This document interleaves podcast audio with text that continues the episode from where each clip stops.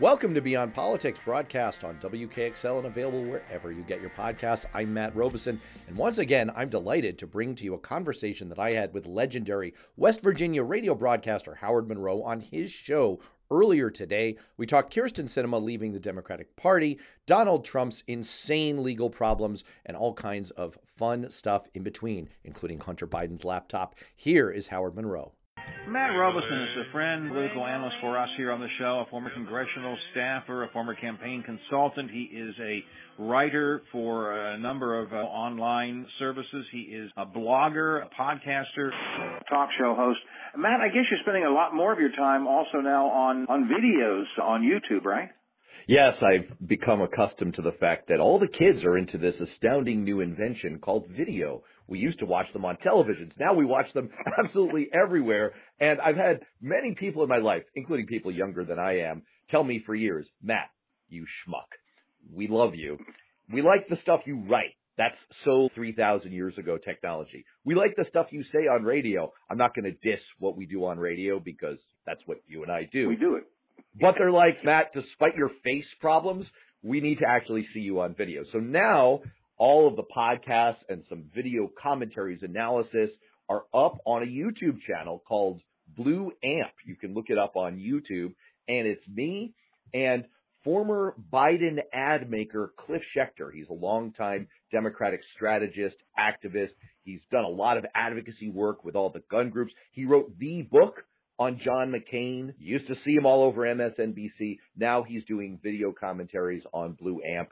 So am I, and you can find the Beyond Politics podcast there too. Blue Amp, you'll find it on YouTube. Now, you can still, for people who are not visually inclined, and you still like to listen, the podcast is still available, right? The podcast is still available. You can still get that wherever you get your podcast. And look, if you like to listen on the radio, we're on WKXL Radio. And of course, I appear with you here on the Watchdog, which I always appreciate, is always fun. But yes, you can catch, you can subscribe to Blue Amp, and it's good stuff. We don't pull punches. We're not constrained by the FCC. We're constrained a little bit by our good friends at YouTube. We don't go too far but we don't pull our punches and we hit Trump where it hurts. And I think we're pretty funny about it too. Check it out. I want to talk to you about, there's several different issues that have occurred since the last time we talked. Some pretty big things to chat about.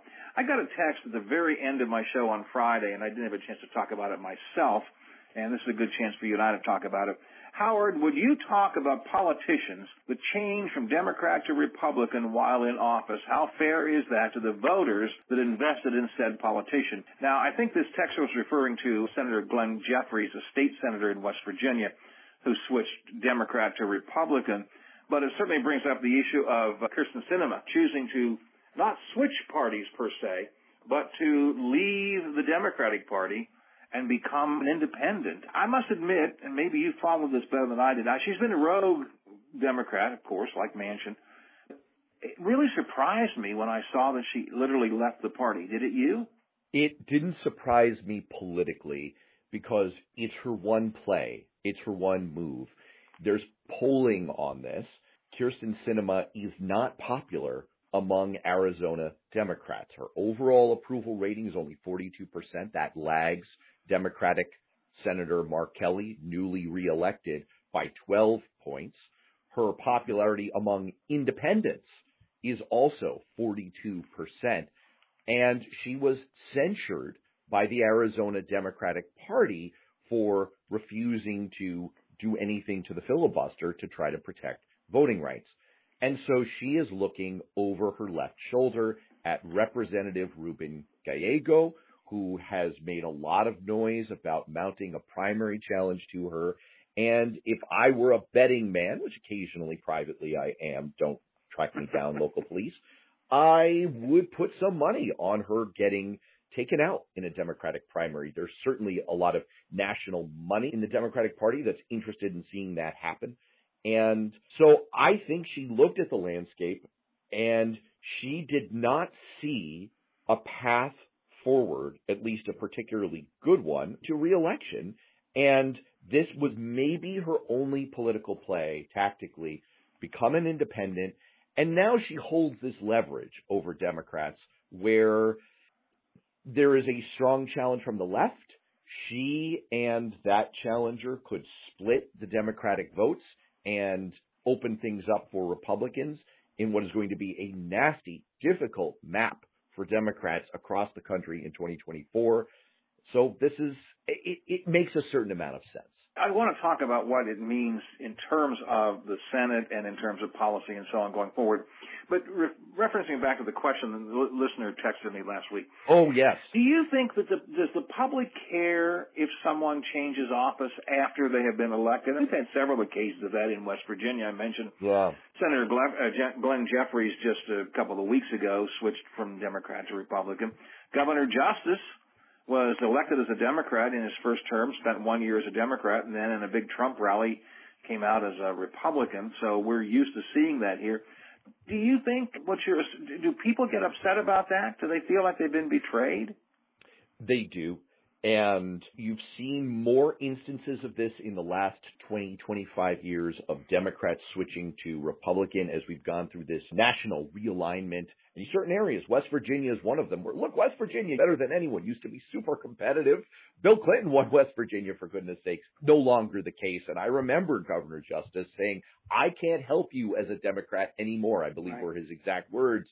And he wasn't necessarily wrong politically. And so yes, I there I can't speak to voters' political feelings. I nowadays with the polarization we have, they are surely pretty strong. Donors' feelings are pretty strong.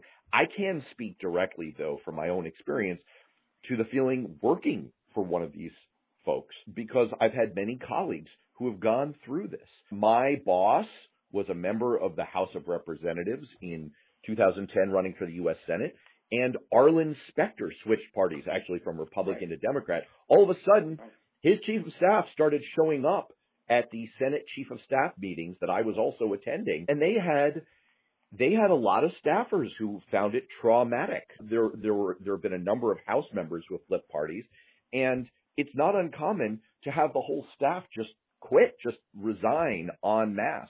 Now, I don't see that happening with Senator Sinema because she's becoming an independent and she's not particularly changing her positions or necessarily her intended voting pattern. I have friends on her staff. I've not spoken to them in the last few days. I don't think that would be polite for me, but I assume that they're going to stay. But yes, the answer to your question is in general, I think voters in this day and age have every right to feel a certain sense of betrayal if you switch D to R or R to D. I think the Sinema move's a little bit different because she's going to continue to functionally behave, I guess I'll say, as much as a Democrat as she ever was.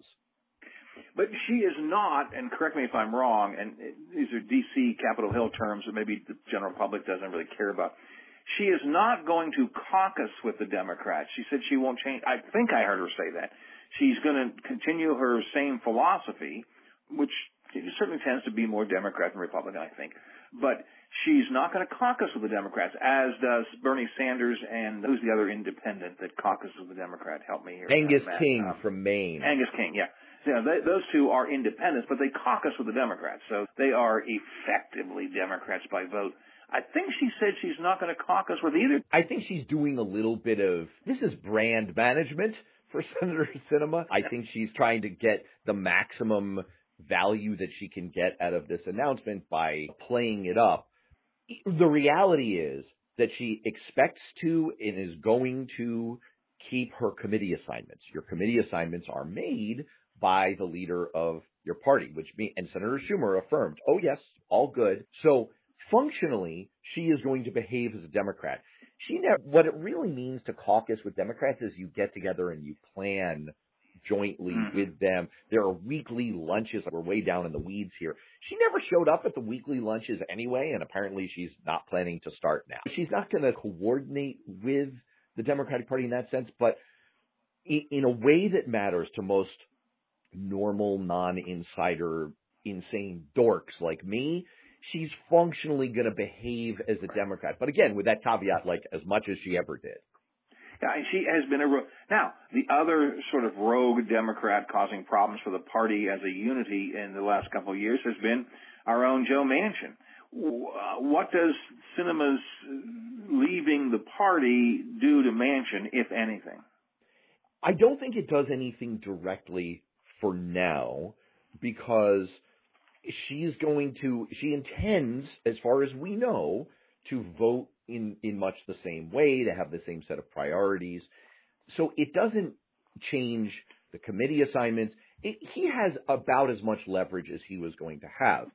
The thing to keep an eye on, and something you and I have discussed on this show before, is in the period from 1974 to 2012, about a 40 year period, 15 senators died in office. Democrats have three U.S. senators who, during this term of the Senate, this upcoming two year term, are going to be over age 80.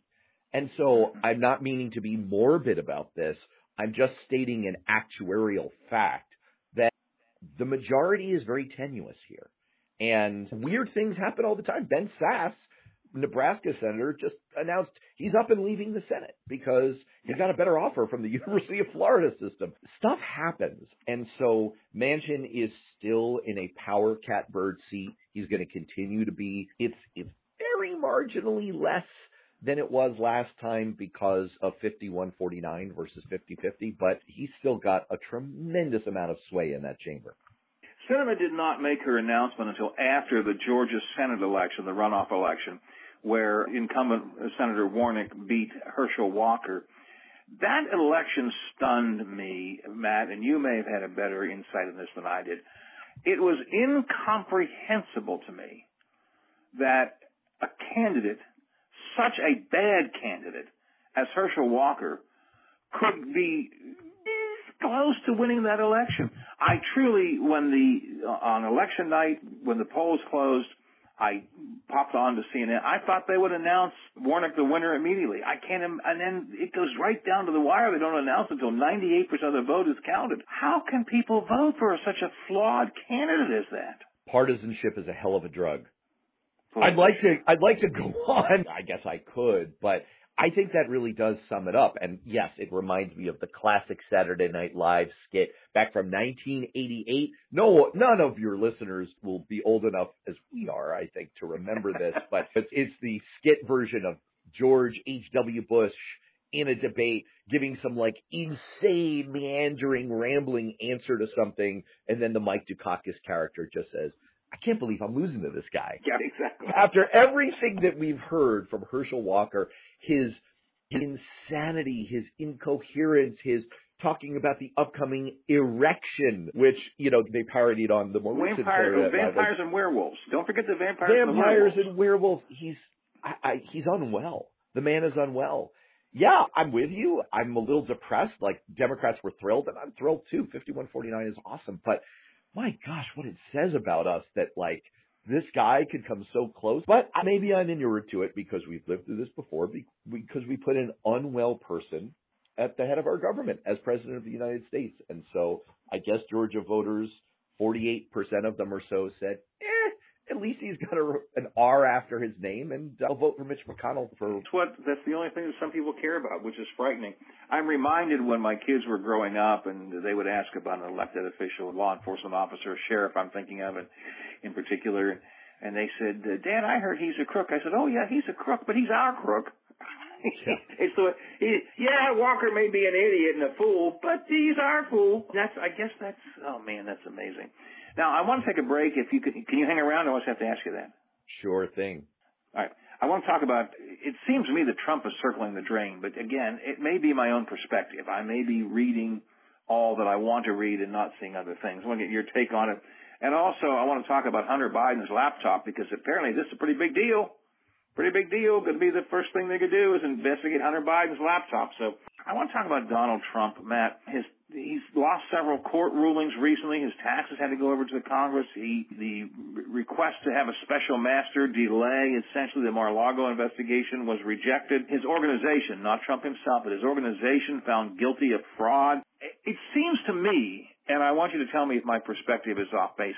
It seems to me Trump is circling the drain. I thought right before we took a break, you were going to do one of these classic radio teases, and I was going to chime in with all these things are happening.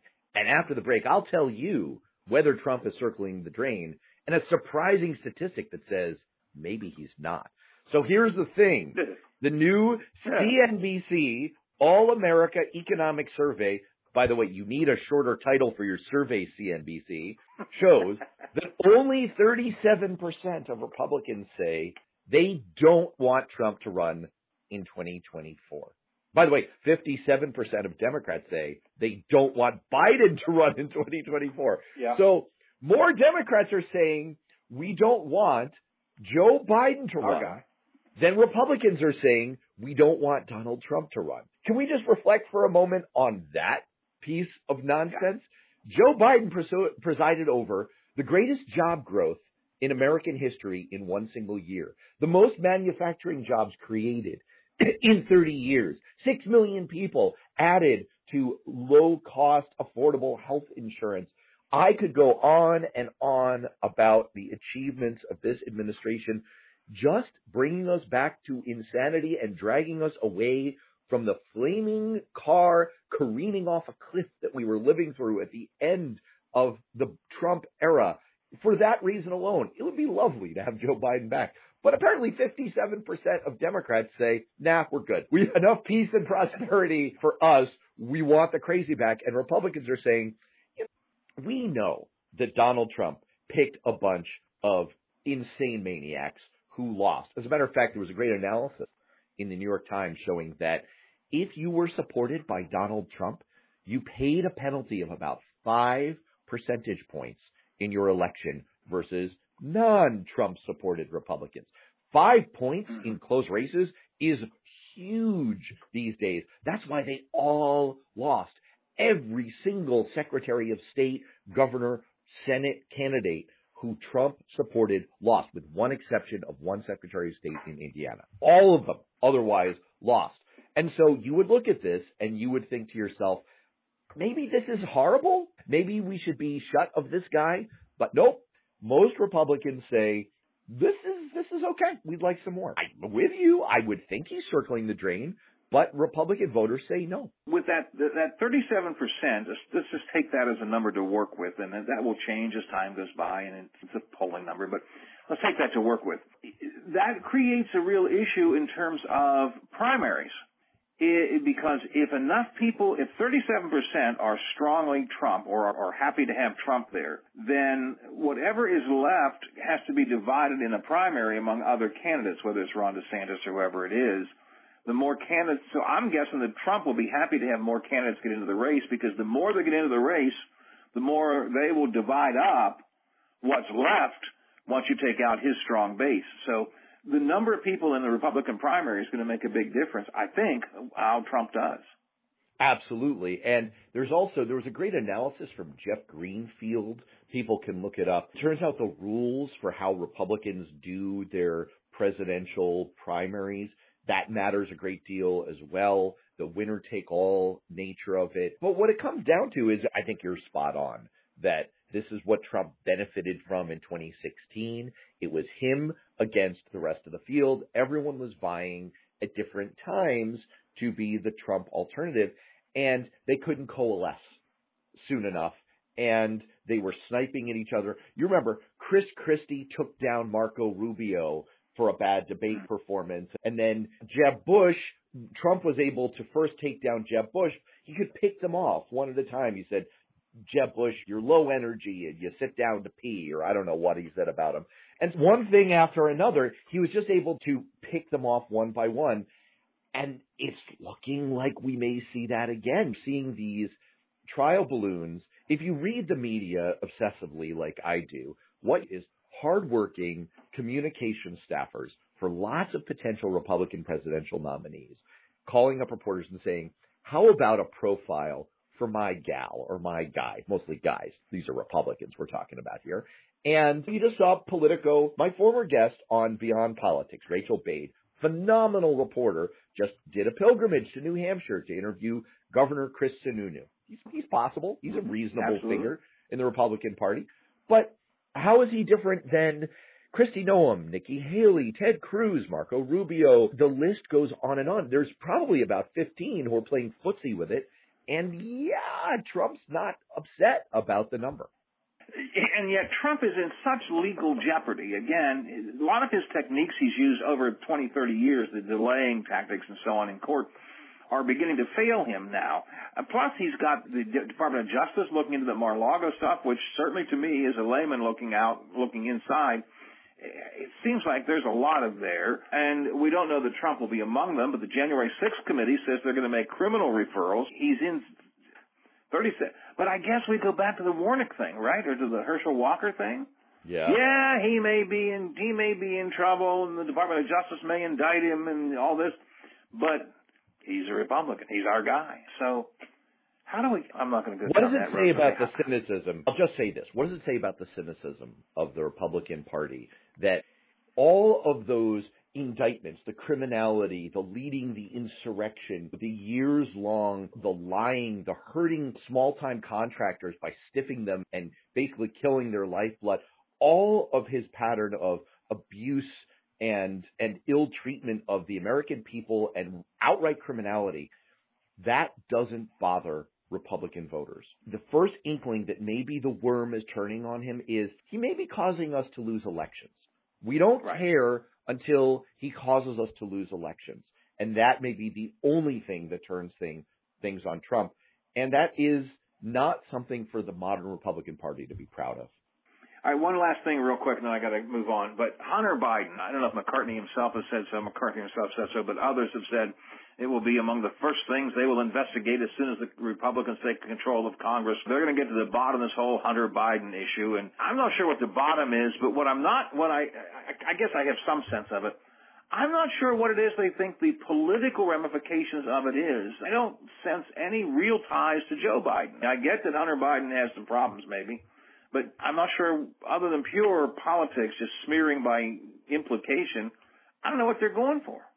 I think that's all they're going for. Look, I wouldn't have thought that Hillary Clinton's emails or the tragedy in Benghazi would have been that there was enough there to take down Hillary Clinton, but we have some pretty strong evidence that Republicans' monomania about those topics was effective. As a matter of fact, one of the reasons that Kevin McCarthy was not the speaker previously is that he said the quiet part out loud. He admitted out loud Yeah. that the whole Benghazi operation, in terms of Republican hearings, was all about hurting Hillary Clinton. That it was all a cynical political ploy. They didn't really care about the deaths of four Americans. They cared about hurting Hillary Clinton. And I think the same thing is happening right now with Hunter Biden and his laptop. The one thing I will say is if you want to hear the definitive analysis of this and really understand what's going on and also understand why this is likely a Repu- I was about to say Republican.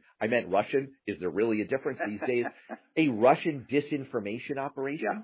Then I will hope your listeners will check out the Blue Amp channel on YouTube or the Beyond Politics podcast on audio if you prefer getting your podcast that way because my guest who I'm interviewing today after I'm done with you is Lindsay Beyerstein. She's an investigative reporter. She has done several analyses about this. She gets to the bottom of everything going on there. We're going to talk about it and we're going to expose the massive amount of bull underlying all of it. So I hope people will check that out. Blue Amp on YouTube or check out Beyond Politics on your podcast wherever you get them. Matt, we need to do this more often. I don't bring you in enough, and I always enjoy your perspective. So we'll we'll touch base more frequently uh, as we head into the next election cycle. Even though we've just finished finished the current one, but I appreciate your help today. People can check out the podcast, check out the uh, YouTube. I look for you sometimes in Newsweek and Alternet and some other online websites. And when they are there, I try and call people's attention to them. I'll talk to you soon, my friend. Thanks a lot.